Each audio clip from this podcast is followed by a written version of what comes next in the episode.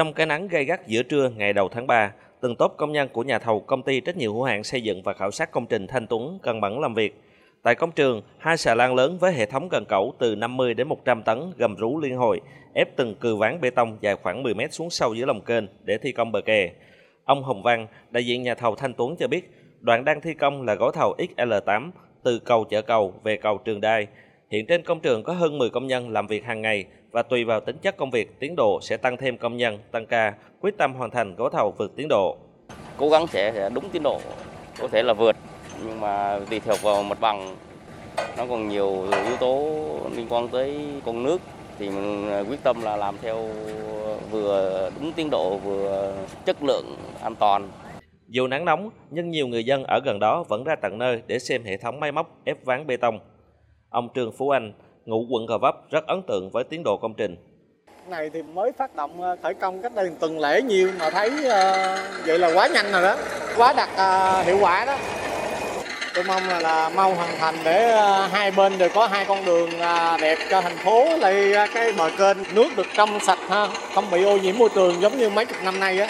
Từ năm 2002, tức là cách đây hơn 20 năm, giai đoạn 1 dự án xây dựng hạ tầng và cải tạo môi trường kênh Tham Lương Bến Cát rạch nước lên đã thực hiện giải phóng mặt bằng, nạo vét, thông tuyến dòng chảy, đắp bờ đất hai kênh, xây dựng các cửa xả thoát nước tại một số rạch nhánh vân vân. Người dân khi đó hào hứng chờ mong một ngày con kênh dài nhất thành phố Hồ Chí Minh vốn ô nhiễm nặng nề sẽ thay da đổ thịt. Nhưng rồi vì nhiều nguyên nhân, dự án ngưng trệ nhiều năm.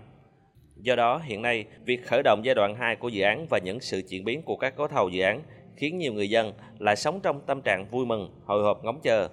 Ông Nguyễn Quốc Bảo, nhà ở dọc bờ kênh, nói. Mà bà con hai bên bờ kinh kể cả khu vực lân cận thì mọi người đều chờ đợi rất là nhiều. Thì đây là cái điều mơ ước của bà con của chúng tôi. Và mong rằng tiến độ thi công không bị gián đoạn. Là hy vọng cuộc sống của nhân dân là có môi trường sống có nơi để sinh hoạt có nơi để mà giao thông đi lại kết nối theo ban quản lý dự án đầu tư xây dựng hạ tầng đô thị thành phố Hồ Chí Minh chủ đầu tư dự án Giai đoạn 2 của dự án được triển khai dọc theo kênh Tham Lương Bến Cát rạch nước lên, đi qua địa bàn 7 quận huyện gồm huyện Bình Chánh và các quận Bình Tân, 12, Tân Phú, Tân Bình, Gò Vấp, Bình Thạnh với chiều dài toàn tuyến gần 32 km. Dự án có tổng vốn đầu tư gần 8.200 tỷ đồng, trong đó nguồn vốn ngân sách trung ương cấp là 4.000 tỷ đồng, nguồn vốn ngân sách thành phố là 4.200 tỷ đồng. Dự án xây dựng tuyến bờ kè kênh với tổng chiều dài hơn 63 km, nạo vét kênh với chiều dài tuyến kênh hơn 31 km, hình thành đường giao thông hai bên bờ kênh với tổng chiều dài hơn 63 km, 12 bến thuyền và ba cầu giao thông dọc tuyến, các nút giao thông cùng các công trình thoát nước, chiếu sáng, cây xanh vân vân. Ông Nguyễn Hoàng Anh Dũng, Phó Giám đốc Ban Quản lý Dự án Đầu tư xây dựng hạ tầng đô thị thành phố Hồ Chí Minh nói: Trước hết là nó sẽ tạo một cái diện mạo mới, đô thị mới của khu vực, tạo được một cái giao thông thủy bộ thuận lợi nhất. Chúng ta có thể đi từ à, phía bắc thành phố qua phía nam thành phố với cự ly ngắn nhất so với cái giao thông hiện tại. Và với những cái công viên xen kẽ trong cái công trình thì sẽ mang lại cái môi trường sống tốt hơn cho người dân ở trong khu vực. Và như vậy thì à, nó cũng góp phần nâng cao cái đời sống vật chất và tinh thần của người dân.